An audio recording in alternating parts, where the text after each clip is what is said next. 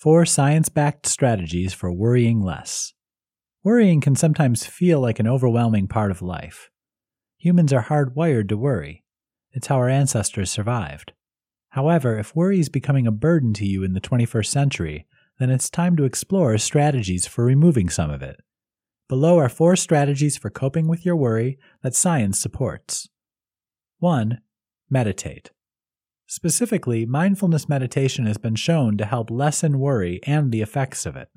In mindfulness meditation, you acknowledge when the mind wanders, label and accept what your mind wanders to, and then move back to focusing on your breath.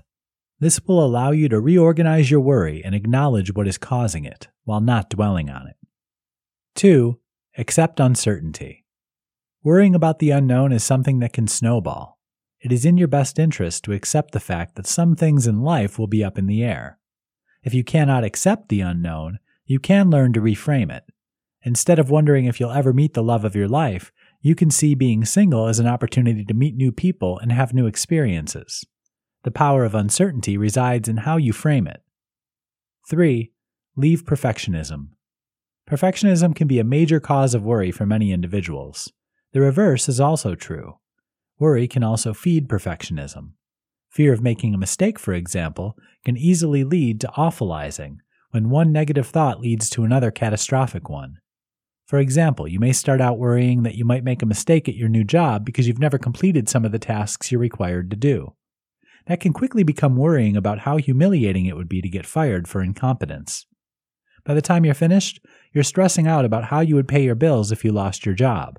In reality, you probably will make mistakes in a new job, but your employer anticipates that. Practice giving yourself a break and relaxing. No one's always perfect. Stressing about it will only make it more likely you'll make mistakes. 4. Give worry a name. Externalize your worry by giving it a name.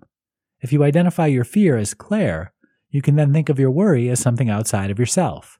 For example, Claire is worried about the snowstorm that's expected next week.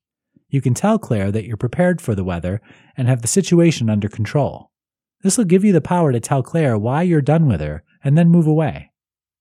Finding ways to cope with worry and lessen the burden it has on your life is a constant work in progress, one that will involve trying new strategies and learning more about yourself.